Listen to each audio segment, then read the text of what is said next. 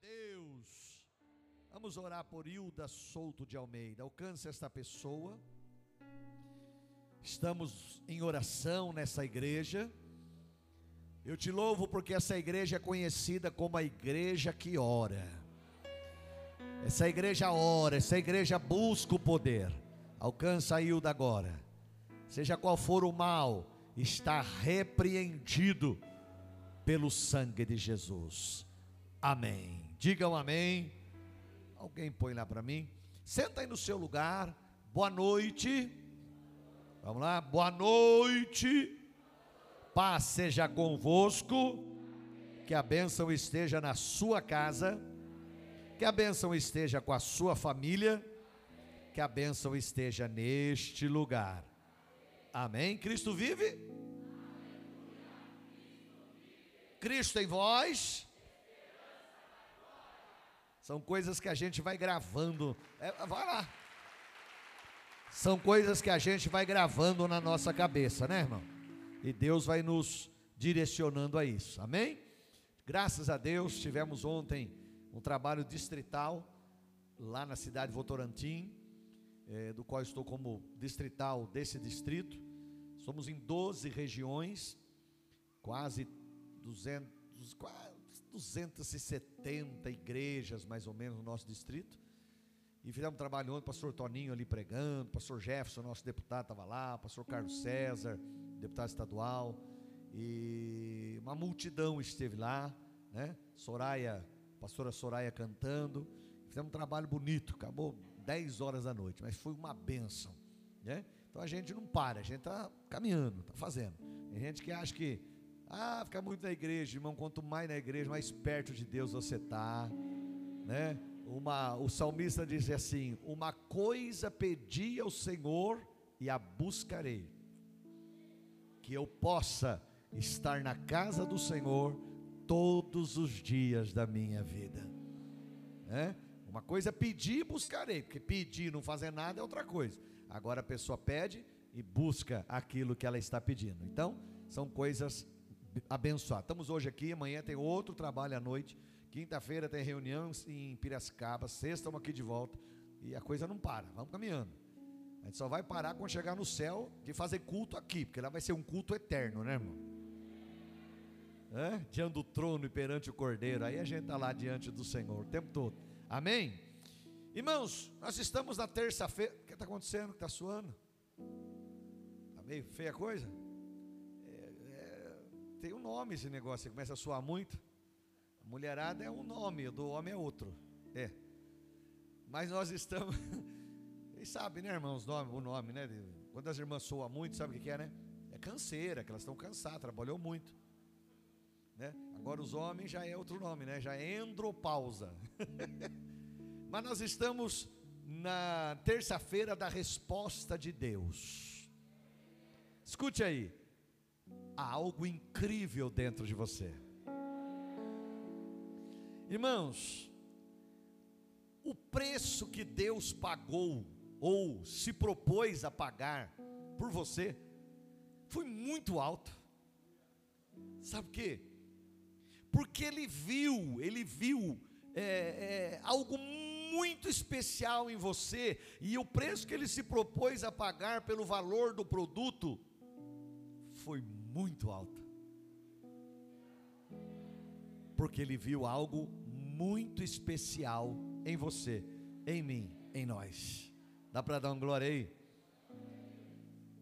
Deus poderia criar um outro plano qualquer, mas não, não ia funcionar. O plano que Deus criou foi o plano perfeito. Foi antes da fundação do mundo. Isso é muito especial, duro que vou sair fora daqui, mas é Deus que fala, então deixa ele falar. Quando Deus estava planejando criar todas as coisas, ele já conhecendo as coisas, ele sabia que agora o ex-Lúcifer, mas já era Satanás, ele ia tentar se levantar para destruir aquilo que Deus ia fazer. Então o que, que Deus fez? A Bíblia diz que Jesus é o cordeiro que foi morto antes da fundação do mundo.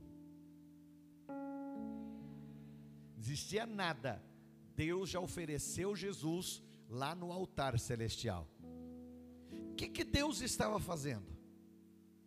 Deus estava protegendo a sua criação. Deus estava cobrindo com o sangue de Jesus a sua criação.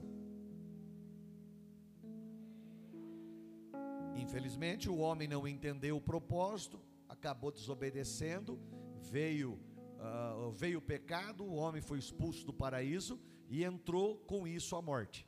Né? O homem vai envelhecendo e ele chega um momento que a vida acaba aqui. Se ele está salvo, ele vai para a glória. Mas Deus cobriu a sua criação. Aí o que, que Deus tinha que fazer? Deus tinha que fazer algo público aqui. Aí ele manda Jesus para cá. Não podia ser o arcanjo, qualquer outro ser celestial, tinha que ser o próprio Deus, porque Ele é perfeito. Não podia ser o, o querubim voador, não, tinha que ser Deus. Então Deus, ele faz uma reunião celestial entre o Pai, o Filho e o Espírito Santo. O Espírito da palavra é o Espírito Santo. Vou tentar de novo. O Espírito da palavra é o Espírito Santo. Por isso que não despreze a palavra, porque quem despreza a palavra, disse Jesus, é réu ao fogo do inferno. Jesus disse: se alguém falar contra o filho, tem perdão, mas se blasfemar contra o espírito, é réu ao fogo do inferno. Então, o espírito da palavra, que é o Espírito Santo, Deus disse assim: bom, nós já, nós já oferecemos Jesus, nós vamos criar o homem. A ideia, o plano original é que o homem vivesse eternamente sem pecado, mas o homem vai pecar. O homem vai errar. E um de nós, de nós, vai ter que descer lá e pregar para o homem. Primeira coisa, Jesus disse: Eu vou. O Espírito escreveu: Ele foi. Presta atenção nisso. O Espírito escreveu, ele irá. O Espírito escreveu, ele foi. Porque ele é o cordeiro que foi morto antes da fundação do mundo. Aí, Deus disse assim: Mas vai ter que pregar, para que o homem entenda. E o Espírito, e Jesus disse: Eu prego. O Espírito escreveu, ele pregou. E aí Deus disse assim: Mas vai ter que morrer na cruz do Calvário, para que o homem, através dessa morte, aceitando essa morte, aceitando aquele que está morrendo por ele, o homem tenha direito à vida eterna. Jesus disse: Eu morro. O Espírito escreveu: Ele morreu. Ele é o cordeiro que foi morto antes da fundação do mundo. Dá para você dar um glória aí? Hoje, quando você aceita Jesus, você é acobertado com o sangue dele. Você é um, é um, é um produto de muito valor. Deus te ama demais. E quando você ouve isso, o seu coração ele tem que arder. Por quê? Porque Jesus está falando com você através da palavra e o sangue dele está sobre a sua vida. Isso é muito forte. Quando Jesus morre e ele ressuscita, ele ficou aparecendo por um espaço de 40 dias para várias pessoas, chegando ao número de, de 500 pessoas. Chegaram a ver Jesus. E uma vez, dois discípulos estavam caminhando ao caminho de um local chamado Emaús. Eles estavam caminhando, caminhando, Aí Jesus aparece do lado deles, ressurreto. E ele aparece ali, mas eles não, não entenderam que era Jesus. E eles começaram a conversar com Jesus e falar sobre a morte de Jesus. E aí ele disse: Jesus falou: O que, que aconteceu? E eles disseram assim: Você não está sabendo, não? Era o próprio Jesus. Você não está sabendo, não? Você não é daqui? Não, o que, que aconteceu? olha, aconteceu assim, tal, Jesus veio, tal, e ele morreu na cruz do Calvário. E ele disse que ele iria ressuscitar. E aí Jesus começa a conversar com eles ao caminho de Emaús. Aí veio aquela canção que a gente canta, eu gosto de cantar muito. Divino companheiro no caminho, Sua presença sinto logo ao transitar. Tu tens dissipado toda a sombra, já tenho luz, a luz bendita do amor. Fica, Senhor, já se faz tarde. Essa canção foi baseada nesse encontro.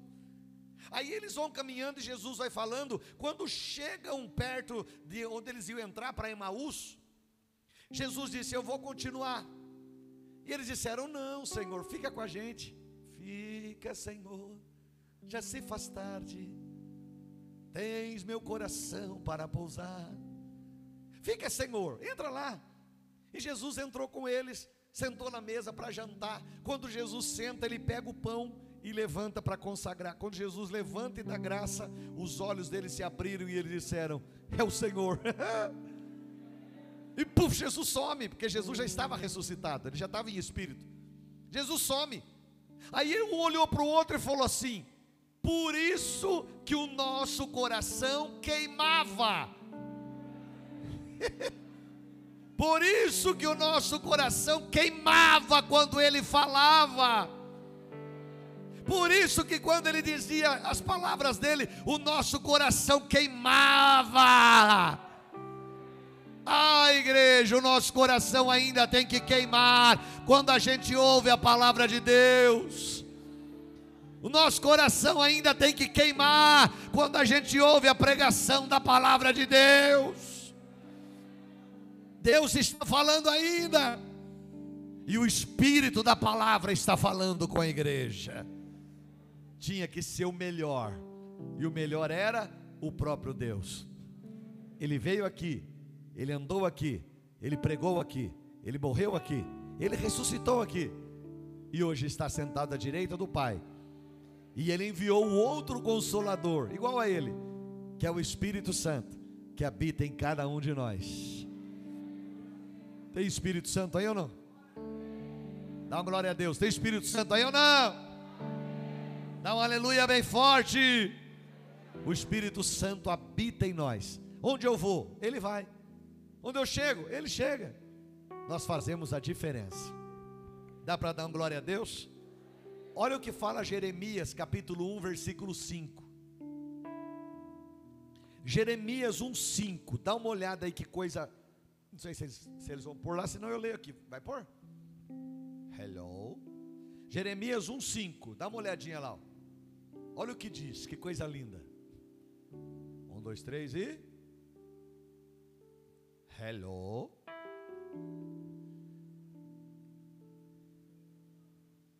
Sumiu. Olha a resposta de Deus, tá bonito, né? Vamos enrolar para ele pôr lá. Bom, vai pondo lá, eu já volto, só para você ler. Antes de formá-lo no ventre da tua mãe, eu o escolhi. Vou ler de novo. Antes de formá-lo no ventre da tua mãe, eu o escolhi. Antes de você nascer, eu o separei e o designei profeta das nações.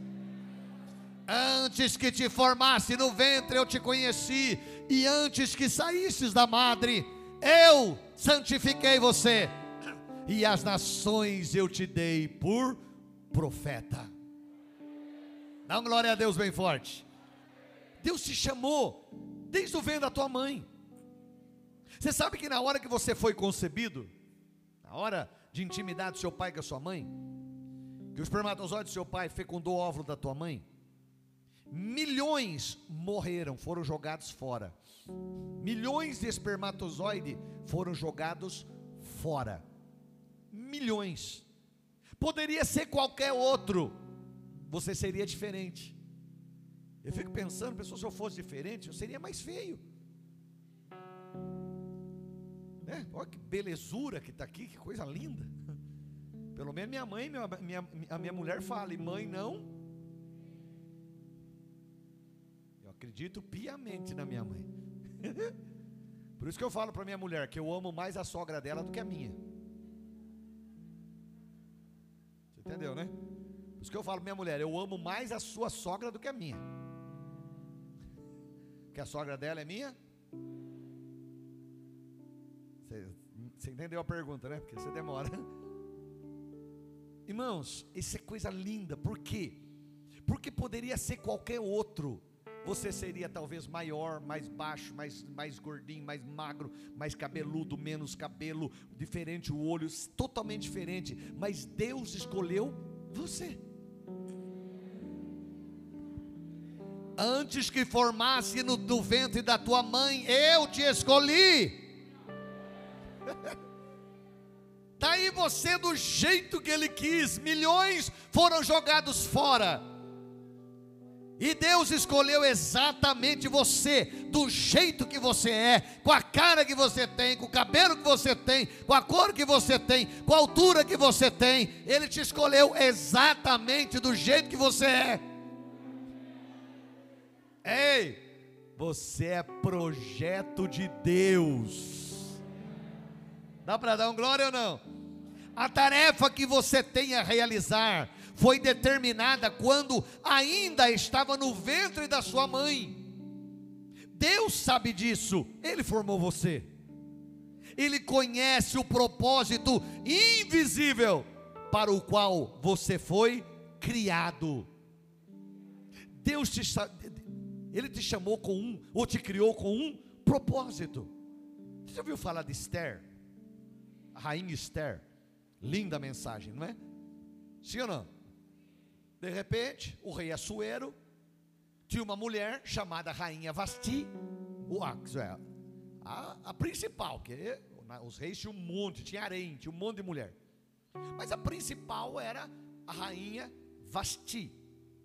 Muito linda, devia ser uma mulher muito bonita. E um dia o rei faz uma festa, já estava meio de cara cheia, ele manda chamar a rainha Vasti. E a rainha Vasti diz que não ia, porque ela não ia se apresentar diante de um rei de cara cheia. Só que não se podia fazer isso, o rei era soberano. Ela tinha que entrar lá de qualquer maneira, gostando ou não. Quando ela não fez isso, o rei ficou muito bravo. E aí ele reuniu os seus os seus conselheiros e disse: "O que, que eu faço com essa mulher? Não aguento mais que, que eu faço com essa mulher? E eles disseram assim: Rei, o que ela fez está muito errado, ela não podia fazer isso. Ela tinha que entrar. Ela não podia ter feito isso. Mas o que, que eu faço? Eles falaram: Olha, o senhor tem que chamar ela ou nem chamar. Fala para ela que vaza. Fala para ela que dá linha na pipa, vai embora. Já era. E o rei fez, mas irmãos, tudo isso era propósito de Deus. Aprenda o que eu vou te ensinar, eu já te ensinei, vou você gravar mais um pouquinho. Ah, mas está nervoso esse negócio, eu sei que está soprando aí. Deus vê lá na frente, virando a esquina. Tentar de novo. Deus vê lá na frente, virando a esquina. Há coisas que estão para acontecer na nossa vida que eu não sei, você não sabe, por isso que a minha vida está nas mãos de Deus. Por isso que o, o Paulo falando a Timóteo, ele disse assim: Deus é poderoso para guardar o seu e o meu depósito até aquele dia. Nós depositamos a nossa vida na mão de Deus. Você quando vai ao banco, você chega lá com a mala com 200 mil reais para depositar na sua conta? Recebe aí, porque Deus tem milagre para a tua vida. Você chega lá, né, com mais dois do lado, assim, tal, todo metidão. Você chega lá, aí você vai no caixa, dá lá, eles contam tudo, pá, deposita na sua conta lá o dinheiro que você levou, 200 pau cai na conta na hora. Você vira as costas, sai para fora com um papelzinho, tique, dizendo que você depositou. Aquele é o documento que diz que você pôs dinheiro na conta do, na, na, na sua conta, sob a responsabilidade do. Você acabou de sair virou as costas, virou a esquina, entram uns bandidos no banco e rouba tudo, inclusive o dinheiro que você depositou. O problema é seu? A partir do momento que você depositou, a responsabilidade é do banco. Se alguém roubou, problema dele, você quer o dinheiro. Ele vai ter que se virar e vai ter que te pagar, porque a responsabilidade é dele. Você depositou na mão dele, a responsabilidade é dele. Um dia, eu depositei a minha vida nas mãos de Deus. E é responsabilidade dele guardar a minha vida. Se você um dia entregou sua vida para Jesus, você diz: Senhor, eu estou depositando a minha vida nas tuas mãos, eu estou depositando a minha vida na tua presença, eu estou depositando a minha vida diante de ti, e Ele é poderoso para guardar o meu depósito até aquele dia. Ele é poderoso para guardar o meu Se é para ficar de pé, fica então. É aplaude o Senhor. Ele é poderoso para guardar o meu depósito. Quem está me entendendo, dá glória. Então escuta aí, vamos lá. Isso é só para você entender que eu não vou conseguir chegar longe. Tem um, dois, três, quatro, cinco, seis, tem uns oito para falar aqui. Eu estou só no primeiro, mas vamos lá. Deus é poderoso para guardar o seu depósito. Você entregou sua vida na mão dele. Fica tranquilo, diabo nenhum vai te tocar.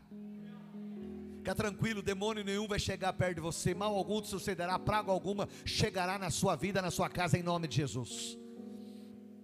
Deus é lá na frente, virando a esquina. Que será que tem algo lá na frente que pode atrapalhar a nossa vida? Mas Deus já está preparando o socorro. Ele é o socorro bem presente na hora da angústia. Ele já está preparando o socorro sem você saber, porque ele vê lá na frente, virando a esquina. Deus já tinha visto que tinha um camarada na Pérsia chamado Amã. Esse camarada odiava os judeus. Ele odiava os judeus. E ele tinha projetos de arrebentar com os judeus. Então Deus já estava preparando uma saída. Deus já estava preparando uma saída. O que, que Deus faz? Faz Vastino entrar falar com o rei. Deus faz Vastino entrar falar com o rei. O rei fica nervoso, bravão e manda ela vazar. Vaza. Não entre mais diante de mim. Mas vai passando os dias, o rei começa a ficar meio tristão. Tá sem mulher meio, meio para baixo, meio tristão. Puxa, e agora? Vasti foi embora. Quem vai fazer cafuné em mim? Aquela tristeza toda, meio caidão, entendeu? Aí o povo, os conselheiros perceberam que ele estava caidão. Triste, Raimundo. Nervoso. Hã? Aí eles falaram assim: Rei, hey, vamos fazer o seguinte: vamos fazer uma seleção de mulheres do seu reino e o Senhor vai escolher uma. Vamos lá, vamos. E eles saíram, soltaram os documentos, mandaram o zap zap para todo mundo, puseram no Instagram, puseram no Facebook, né, a Rede Globo, a TV Record, tudo passou na época, CNN, tudo passou. Que o rei ia procurar uma outra mulher, uma outra esposa. Deus é lá na frente, virando a esquina. Aí vem a mulherada, vem as moças tal, e foram selecionando. Não, essa aqui não é muito legal, não. É, é bonitinha, mas não, não vai para lá. Foi tirando tal. Entre elas vem uma mulher judia, que Mardoqueu, o tio dela, que criou ela, falou: vai lá. Ele nem sabia o que estava fazendo, mas ele era a provisão de Deus. Ela vem no meio, toda humilde, toda simples, mulher trabalhadeira, criada sem pai, sem mãe mãos calejadas, mas ela era muito bonita. E ela chamou a atenção do homem que estava separando as mulheres lá. E ele olhou para ela e chamou a atenção. E ele começou a agradar muito ela, cuidar mais dela. E ela foi preparada com óleo de mirra. Seis meses com especiarias e óleo de mirra. Quando ela, eu estou adiantando a história, outras mulheres passam junto com o rei. Quando ela entra, a Bíblia diz que o rei Assuero amou Esther. Ele disse: não precisa vir mais nenhuma, é ela que vai ser a rainha no lugar de Vasti. Parecia que era uma coisa normal. Uma moça, uma moça criada sem pai, sem mãe, olha que beleza, chegou a rainha. Não. Deus estava trazendo a provisão para o seu povo. Antes que eu te formasse no ventre da tua mãe, eu te escolhi. Antes de você nascer, eu te separei, eu te designei para que você seja profeta das nações. Deus talvez vai usar você para levar alguém lá na frente. Quantas mensagens Deus usa a minha vida para te dar um opa, acorda! E você não cai em algumas armadilhas que o diabo estava te armando. Deus usou a minha vida para alcançar a sua. Para alcançar a sua vida. E aí ela vira rainha, tal, aquela coisa toda. Amã armando a situação. Ele armou uma situação, Tiago, para matar todos os judeus. Quando Mardoqueu ficou sabendo que saiu a ordem para matar todos os judeus, Mardoqueu mandou avisar Esther, falou: opa, você é judia, mas você não vai escapar, não. Apesar de ser rainha, você pode morrer com a gente. Ela se põe em oração. Ela se põe em oração. E ela diz assim: Foi por este motivo que Deus me colocou aqui. E ela põe todo mundo em oração. Vamos orar, vamos orar, vamos jejuar. Eu vou entrar diante do rei. Mas não era assim. Ah, estou aqui, ó, estou entrando, sai da frente que eu cheguei. Para entrar diante do rei, ela tinha que ser chamada, não podia ser qualquer dia. Se ela entrasse sem ele mandar, ela podia, ela podia ser morta, apesar de ser rainha. Eram coisas da monarquia. Ela não podia entrar. Se ela entrasse e ele não gostasse, ele, ela podia até ser morta. A única maneira dela entrar e não ter problema era se ele pegasse o cetro da mão dele e estendesse. Aí ela vinha em direção e tocava no cetro, aí ela não morria. Era a maneira deles dizer: Pode entrar que eu estou te recebendo. E ela disse: Tal dia eu vou entrar lá, eu vou falar com o rei, eu vou conversar com ele. E ela entrou, e ela não, não era chamada, mas quando ela entra, o rei olha para ela e estende o cetro. Deus estava preparando tudo. Ela entra, toca no cetro e ela diz para ele: Eu tenho um convite. Ele falou: O que, que você quer? Eu dou o que você quiser. Ela falou: Não tenho um convite. Vai, vai jantar na minha casa. Vai jantar na parte que eu fico lá com, a, com as, a, as outras princesas. Adiantando a história. Ela, ele foi. Duas noites. Na segunda noite ele, ele diz para ele: Rei, tem um homem no teu reino que está querendo me matar. Como matar a rainha? Quem é esse homem? Ela tinha convidado a Amã para ir junto. A Amã estava todo arreganhado de alegria. Vou na casa da rainha, pá, pá, pá. Todo metidão junto com o rei. Ela fala: tem um cara que quer me matar. Quem que quer matar a rainha? Amã. O rei fica tão nervoso que ele se levanta e sai, porque a mãe era muito respeitado pelo rei. E ela estava sentada, não sabe aquelas, aquelas espreguiçadeira? A Bíblia diz que ela estava sentada ali, meio que acomodada, e ela fala com o rei. O rei nervoso sai. A mãe viu, falou: Agora é eu que vou morrer. A mãe vai para tentar pedir para ela voltar atrás. Eu não sei o que acontece. Ele dá um tropeção, ele cai em cima dela. Quando ele cai em cima dela, o rei entra. O rei entra e fala: Nossa, você quer matar minha mulher, agora está querendo abusar dela? Sabe quando a coisa está feia, irmão? O urubu de baixo faz no de cima. O negócio está feia a coisa. E já quando ele disse isso, entrou soldados, cobriu a cabeça de Amã, tirou ele para fora. E alguém sempre tem um para deixar pior a situação, né? Falou: Rei, ele fez uma forca do lado da casa dele para matar os judeus. Ele falou: então pega ele, a família inteira dele, manda matar na forca dele. Sabe o que foi isso? Livramento de Deus. Deus livrou Israel por causa de Esther estar no palácio. Deus vê lá na frente, virando a esquina. Fica tranquilo que a sua vida está nas mãos de Deus.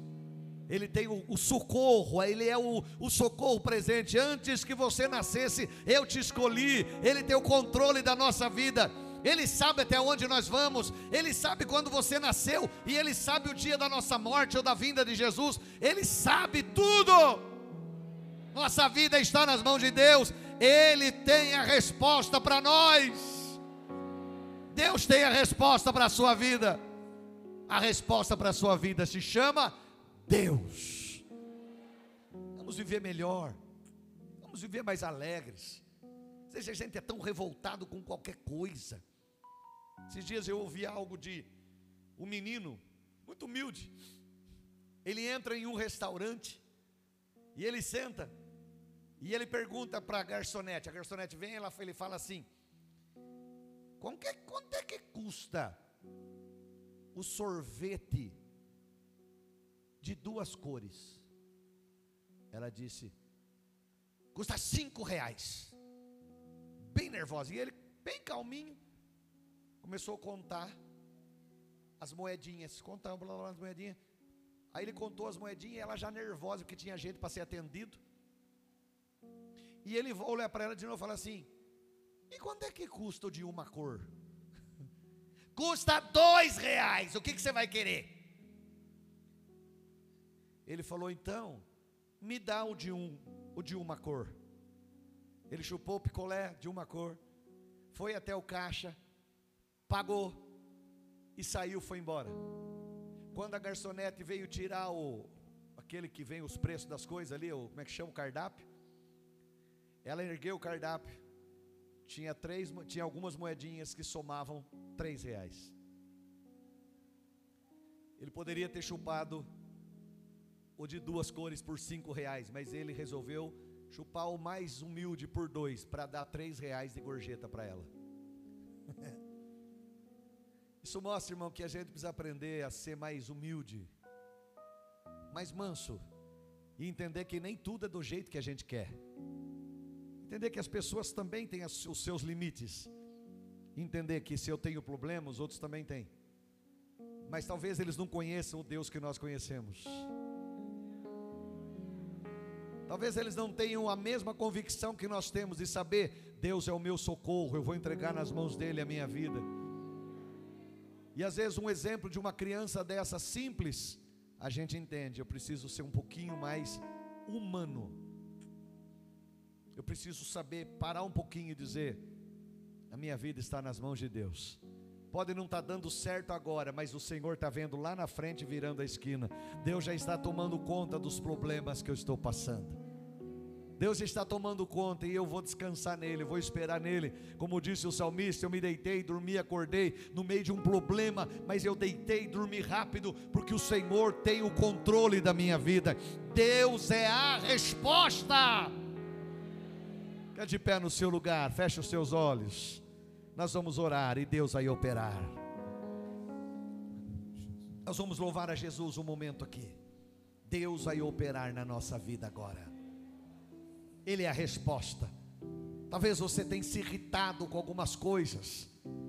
Talvez você tenha se preocupado com algumas coisas. Mas Deus está dizendo para você: eu estou tomando conta de tudo. Pare de se irritar à toa, se irritar com a sua família, se irritar com os problemas no emprego. Às vezes é difícil, a gente quer. Mas Deus está dizendo: eu estou tomando conta povo judeu achou que ia morrer tudo, mas Deus tinha